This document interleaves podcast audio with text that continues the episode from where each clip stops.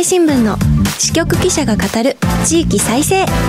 番組進行を務めます。古き良き時代から来ました。真面目なアイドル真面目にアイドル。ユッフィーこと寺島由布です。私寺島由布は早稲田大学在学中の2013年からソロアイドルとして活動しています。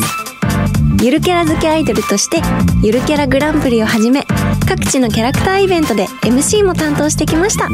どうぞよろしくお願いいたします。今日本経済新聞の電子版では人口減少産業活性化などの課題解決に取り組む地域の姿を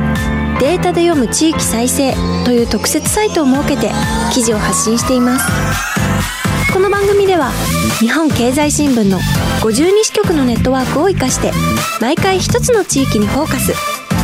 記者が知る地域の今を伝え地域の魅力も紹介します。日経電子版から地域ニュースもピックアップしてお届けします。さてこの番組では今日から2回にわたって埼玉県に注目します。番組前半は埼玉県の産業の特徴や注目ポイントについてお話しいただきます。また全国各地の地域ニュースを挟んで後半は埼玉出身の有名人や埼玉の観光レジャー施設についてお届けします。この番組の感想は「ハッシュタグ地域再生ラジオ」でツイートをして盛り上げてください。この後日経の埼玉支局につないでお送りします。どうぞお楽しみに。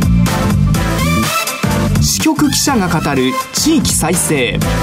この番組は日本経済新聞社の提供でお送りします。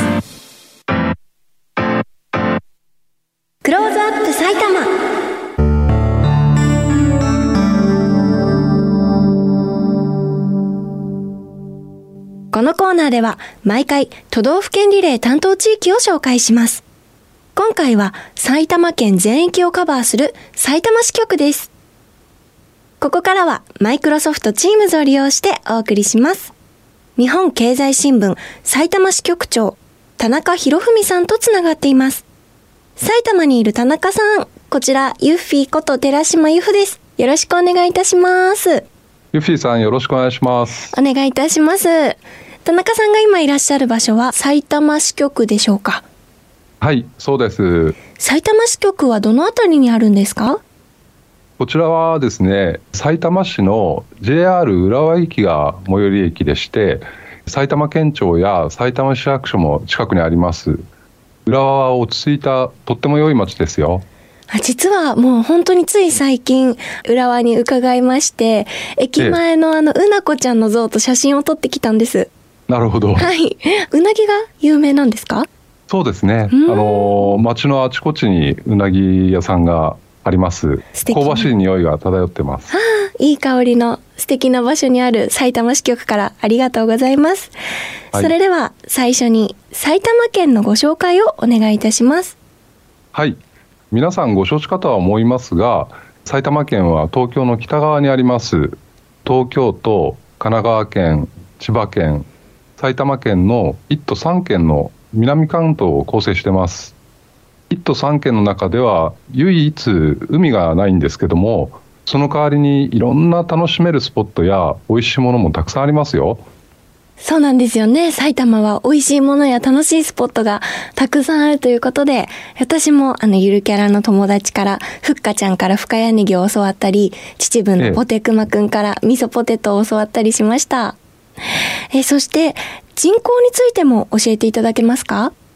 はい。これはあの埼玉ファンが実はあの多いんじゃないかっていうのがあの人口推移にも表れてると思うんです、はい、例えばなんですけど総務省が発表した2022年1月1日時点の人口動態調査というのがあるんですが、はい、埼玉県の人口が前年比0.11%ごくわずかですけど減って738万5848人となりました。これ初めて人口減少に転じたんですね。うん、初めて。だけども面白いことに県庁所在地の埼玉市は全国トップの人口増加数だったんです。うんでは全体としては減ってしまっているけれども埼玉市にはたくさん集まってたりとか減ったとはいえ人気は衰えずっていうことなんですかね。そうですね。あの県の南側の方は引き続き人口が増えているところが多いです。うんただ、埼玉県って、まあ、東京都の隣にあって注目されがちなためか、少しいじられるポジションでもありますよね。そうですね。えー、例えばなんですけど、あの、ダ埼玉などと呼ばれることがありましたよね。はい。ダサいと埼玉県を掛け合わせた造語だと言われてるんですけど、1980年代初めにタモリが言い始めたと言われてます。そうなんですね。それで埼玉県をやぼったいとかですね、垢抜けないものとみなして揶揄することを目的としているなんて言われます。個人的にはちょっと納得いかないところがありますね。それと2019年に公開されて全国的にヒットした映画で「飛んで埼玉」これあの二階堂ふみさんと GACKT のダブル主演だったんですけどもこのストーリーはあの東京都民に虐げられる埼玉県民を描くいった奇抜なお話で埼玉からもつながる埼玉をディスるとも受け取れる内容でした。私もこの映画見たんですけど、あの、私、千葉県の出身でして、ええ、埼玉のこうライバル的ポジションで千葉県も、ね、はい、登場したので、すごく面白く見ていました。でも実際埼玉の方はどんな気持ちでご覧になってたのかなって、ちょっと気にもなってたんですけど、支局長の田中さんから見て、埼玉支局に赴任されてから埼玉県民の方々ってどのような県民性だと感じられていますか？はい。少なくとも私の知ってる埼玉の方は先ほどのあの飛んで埼玉など面白がったりそんなに気にしていない人が多いと思います。オープンで穏やかな人が多いのかなとも思いますけどもう一つの理由はですね埼玉県では実際には南部を中心に家は埼玉県にあっても東京の都心部に通勤通学や買い物などで東京に行ってるっていう人も多いことがあるんじゃないかなっていう気がします。2015年に総務省が調査した昼夜間の人口比率は88.5%と昼間の人口流出が全国1位だったんです。そういう人は埼玉都民なんて呼ばれることもありますね。埼玉都民面白いですね。で、埼玉県の人も東京の人も実は埼玉県が好きなんじゃないかなと思うんです。2022年は初めて県全体の人口は減ったんですけれども、それまではずっと増えてきたり、さいたま市が人口増加数で全国1位になったりしたのも、東京の都心と比べれば、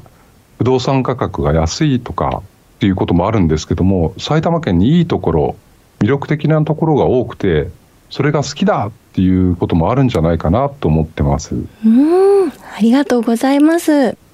また、埼玉県は首都圏として6つの高速道路のほか、東西南北を結ぶ24もの鉄道路線など、充実した交通網を持ってますよね。千葉県民からすると新幹線が止まるの羨ましいなって思ったりもしてるんですけれども、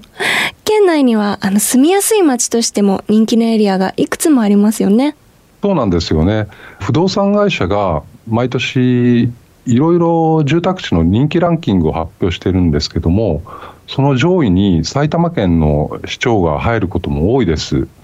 埼玉県は東京の都心へ仕事や学校に行くのも近いし、埼玉県内もそこそこ都会だし、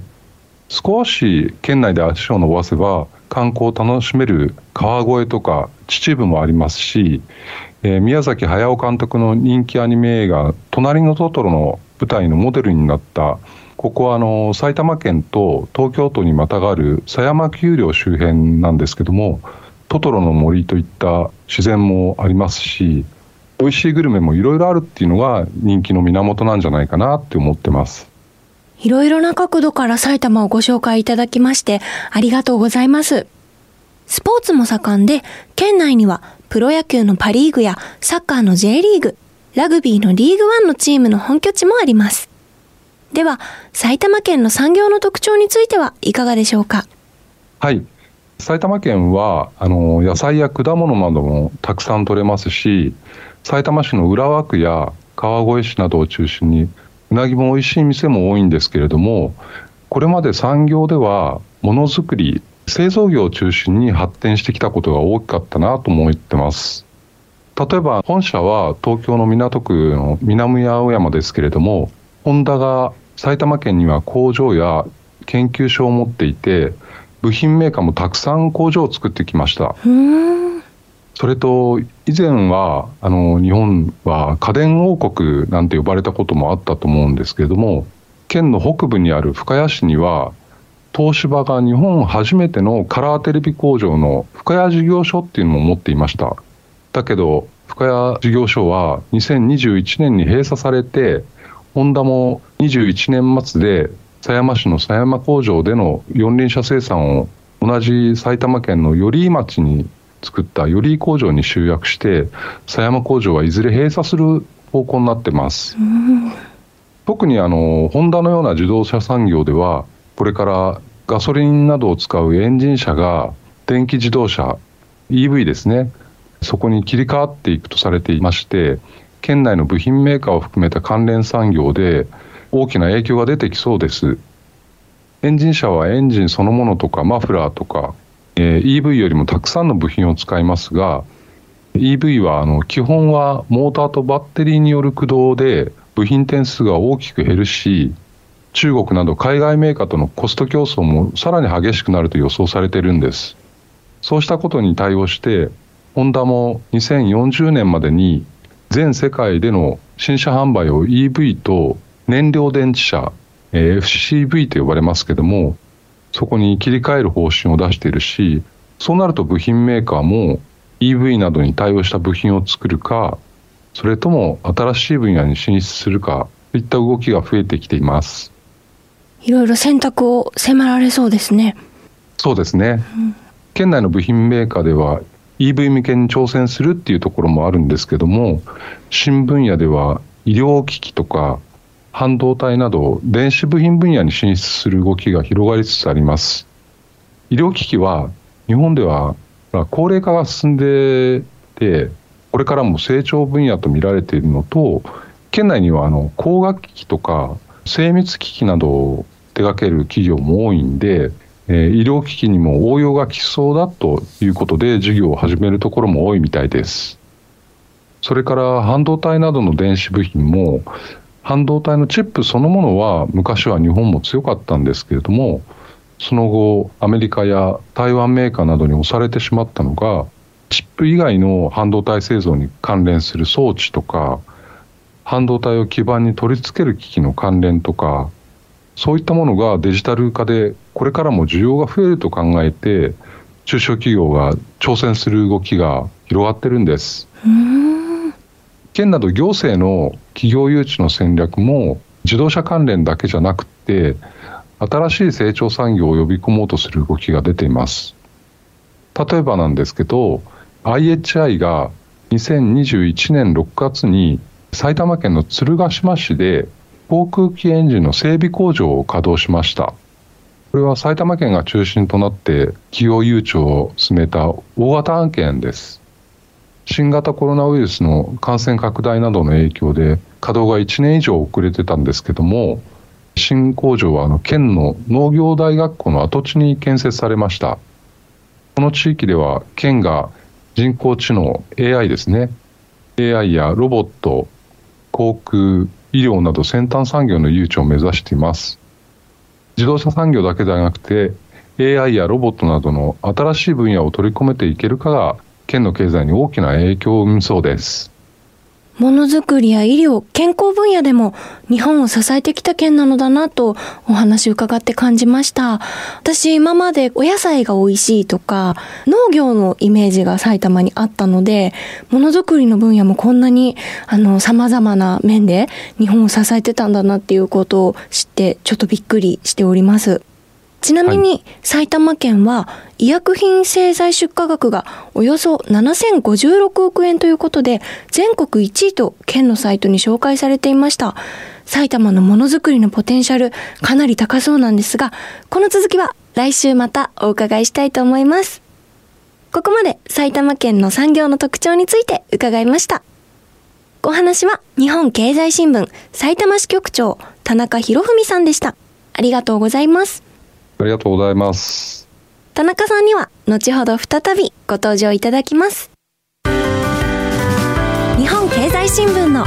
支局記者が語る地域再生日経電子版地域ニュースヘッドラインこのコーナーでは日経電子版と紙面の地域欄に最近掲載された記事から番組が注目した日本列島各地の話題をピックアップして AI アナウンサーが紹介します。最初のニュースです。県予算の一定割合をアート振興に、群馬県が条例制定。群馬県の山本一太知事は、12日の定例記者会見で、県予算の一定割合をアート振興のために支出することを定めた群馬パーセントフォーアート推進条例を制定する方針を明らかにしました。条例案は、アート振興に県予算の一定割合を充てるほか、アート振興のための民間の寄付が促進されるよう、必要な措置を取ることなどを定めます。4月1日の施行を目指します。次のニュースです。長野市がワイン特区にワイナリーなど設立しやすく、長野市はワイナリーなどが設立しやすくなるワインシードル特区の認定を受けました。通常、果実酒の製造免許を取得するには、年間6キロリットルを製造する必要がありますが、特区に認定されたことで2キロリットルに引き下げられます。市内で生産された果物を原料とすることが条件となります。最後のニュースです。北海道北広島市、ふるさと納税返礼品に新球場観戦プラン。北海道北広島市と JTB は、観光振興や地域活性化などに関する連携協定を結びました。両社は、市のふるさと納税返礼品として、プロ野球日本ハムの新球場エスコンフィールド北海道で観戦できるプランを用意しています。寄付は今月20日から受け付けます。ここまで AI アナウンサーがお伝えしました。以上、日経電子版地域ニュースヘッドラインでした。ご紹介した記事の全文は、日本経済新聞の電子版をぜひチェックしてみてください。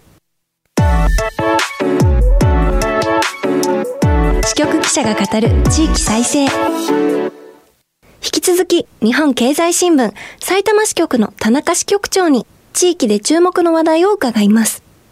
ここで取り上げるのは、埼玉出身の有名人や観光についてです。埼玉県ご出身のタレントさん、アイドルもたくさんいますし、有名人たくさんいるなと思うんですけれども、あの、私が一番好きな埼玉県の、好きなと言いますか、尊敬している有名人は、コバトン様なんですけれども、お好きですか？可愛いですね。可愛いですよね。あの、日本で一番たくさんゆるキャラがいるとも言われている埼玉県のキャラたちをこう、まとめていらっしゃるのがコバトン様なので、私はとてもあの尊敬しております。田中さんが考えてらっしゃる埼玉出身の有名人といえば、どんな人が挙げられますか？埼玉県ではですね、歴史上の人物から最近活躍しているスポーツ選手、それからアイドルの方も含めて、さまざまな有名人がいます。まあ、ちょっとあまりにたくさん有名人がいて、どこから紹介すればいいのか迷ってしまいますけども、埼玉三偉人と真っ先に挙げられるのが、自らの障害を乗り越えて、軍書類従の編纂など、数多くの偉業を成し遂げたって言われている花輪小喜一さん、それからですね、様々な企業の設立や育成に携わる一方で、多くの社会事業にも尽力して、近代日本経済の礎を築いた渋沢栄一、それから新たな分野に果敢に挑戦して、えー、日本公認女医第1号となった荻野銀子さんの3人です。この3人の中で、たくさんの人がすぐにイメージできるのは渋沢栄一じゃないでしょうか。渋沢栄一は NHK の2021年の大河ドラマ、晴天をつけの主人公だったことを覚えてる人も多いんじゃないかなと思います。それから2024年に発行される新一万円札の肖像に採用されることになっていて、これからも渋沢栄一の話題は盛り上がっていくんじゃないかなと思います。渋沢栄一は幕末期に埼玉の豪農の家に生まれたんですよね。吉沢亮さんが渋沢栄一を演じた晴天をつけはかなり話題になりましたよね。そうですね。渋沢栄一は埼玉県北部の深谷市の出身で約500もの会社に関わったとされています今も続く大企業は多いですから近代日本経済の礎を築いたあるいは日本資本主義の父なんて言われることもあります。地元の深谷市では今も渋沢栄一の精神を忘れないようにとさまざまな取り組みが進められていまして市などが渋沢の精神や知恵を企業や団体などの人材育成に生かしてもらうセミナーなどを開催しています。多くの会社を作って日本経済の発展に貢献したといえる渋沢栄一のような人材がそこから育っていけば日本経済も再び活性化する可能性があるんじゃないかなと思ってます私も深谷市にあります渋沢栄一の記念館に行ったことがあります。市民の方が今もすごくこう大事に尊敬されてるんだなっていうことが分かりました。はい。日本資本主義の父と言われる渋沢栄一も日本経済新聞の始まり中外物価新報の発足にあたって重要な役割を果たしたと聞いておりますので日経にも関係のある人物なんですね。そうですね。そして埼玉の観光レジャーの名所といえばどこが挙げられますか？先ほどあの渋沢栄一が主人公の NHK の大河ドラマ「青天を衝け」が放送されていた2021年は出身地の深谷市でもいろんなイベントや観光関連施設が用意されて観光集客にも期待がかかっていたんですけれどもちょうど新型コロナウイルス禍で当初期待したほどにはお客さんが集まらなかったっていう面もあるみたいです。残念ですね。そうでしたねただあの、京都や金沢ほどの観光地というイメージは、えー、埼玉県はないかもしれないんですけども、県内でも例えば秩父とか川越などの観光客でにぎわう地域がいくつもありますし、はい、それぞれのところで特産品や名物もあって、若い人も多く楽しんできた面もあるんです。コロナ禍でなかなか以前のようにはあの観光客が集まりにくくなった面もありますけども、最近は秩父や川越に続くような新しいスポットがいろいろできてるんです。例えばあの所沢市では2020年に大型文化複合施設なんですけども所沢桜タウンっていう施設が開業しました桜タウンは JR 東所沢駅から徒歩10分ほどのところにあるんですけども、えー、約4万平方メートルの大きな敷地に建築家の隈研吾氏がデザインした巨大な岩を模した角川武蔵野ミュージアムや複数の展示場ホテルなんかも並んでます。一言で言うと国内最大級のポップカルチャー発信拠点で国内のお客だけではなくて海外の観光客がクールジャパンを楽しめるスポットとして注目されているんです。開業した当初はやっぱりコロナ禍でなかなか集客が難しかったんですけども最近は、えー、アジアを中心にインバウンド客も伸びてきてるみたいです。角川武蔵野ミュージアムはあのテレビのロケ地になったりもして今注目されてますよね。本がいっぱい並んでるそうですね。かっこいい場所はい見たことあります。行ってみたいなと思ってました。えー、ただですね東京五輪パラリンピックをめぐる汚職事件で角川会長の角川嗣彦容疑者が逮捕されました。それでその後、会長も取締役からも退きました。桜タウンはあの角川市の肝入りで推し進めてきたプロジェクトなので、これから桜タウンはどうなっていくのかなと地元では注目されています。それからあの住所は深谷市なんですけれども、その南の寄居町にも近いところで、2022年の10月にアウトレット施設深谷花園プレミアムアウトレットが開業して賑わってるんです。三菱衣装サイモンが運営するアウトレットです。アメリカのゴルフ用品大手ピンや電子ピアノのコルグ。他のアウトレットモールにはないこういったブランドのほかイタリアのアルマーニなどの高級ブランドも出店してます。深谷市に本社を置く赤城乳業の氷菓子ガリガリ君ってご存知ですかね？はい。ガリガリ君をモチーフにしたアトラクション施設も開業しました。敷地面積は約17万平方メートルで130店ほどの規模で運営されてます。オープンの時にたくさん CM が流れていたのでその CM であ深深谷にそんなすごいところができたんだなと CM にこうゆるキャラふっかちゃんも出てて気になっていたんですけどガリガリ君をモチーフにしたアトラクションって気になりますね。そうですね、うん、私もまだ行ってないんですけど行ってみたいです。どういうことなんだろう。しかもガリガリ君っていろんな味があるのでね、あの深谷に行ったらそのいろんな種類のガリガリ君も食べられるのかななんて思ったり楽しみです。深谷花園プレミアムアウトレットはご家族で楽しめそうなスポットですね。そうですね。このアウトレットのあたりは、それまではあの目玉となるような大きなスポットがなかったんですけども、こういったあの一大商業施設ができたのと、駅があの秩父鉄道深谷花園駅っていうところで、この秩父鉄道がアウトレット開業に合わせて、運行本数をものすごく増やしたんです。面は熊谷駅から寄居駅間なんですけども、秩父鉄道は岩畳の渓谷と、そこを船で下るライン下りでも有名な長瀞にも駅を持っていて、今回のダイヤ改正で長瀞に電車で行こうっていうお客さんには便利になって、これから長瀞を含めた観光地も盛り上がるかもしれませんね。アウトレットができたことによってその辺り一帯がまたより一層の賑わいを見せるかもしれないっていうことで楽しみですね。そうですね。日本経済新聞埼玉支局の田中支局長に伺いました。ありがとうございました。ありがとうございました。マイクロソフトチームズを利用してお送りしました。日本経済新聞の支局記者が語る地域再生。今日は埼玉支局からリポートしていただきました。埼玉県の産業やものづくりについてお話を伺いまして私はこう埼玉というと農業のイメージですとかあとはこうゆるキャラたちののどかなイメージが大きくあったので工場がたくさんあるですとか半導体とか自動車の部品とかなんだかハイテクなお話がたくさんで埼玉県の新たな一面を知れたとても勉強になった回でした。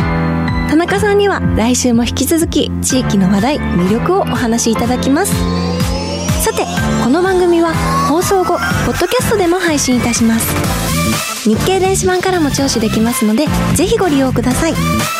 またラジコのタイムフリー機能で放送から1週間以内でしたらいつでもまたお聞きいただけます。この番組のご感想は「ハッシュタグ地域再生ラジオ」でぜひツイートしてください。それではそろそろお別れです。来週もどうぞお楽しみに。ここまでのお相手はユッフィーこと寺島由布でした。支局記者が語る地域再生。この番組は日本経済新聞社の提供でお送りしました。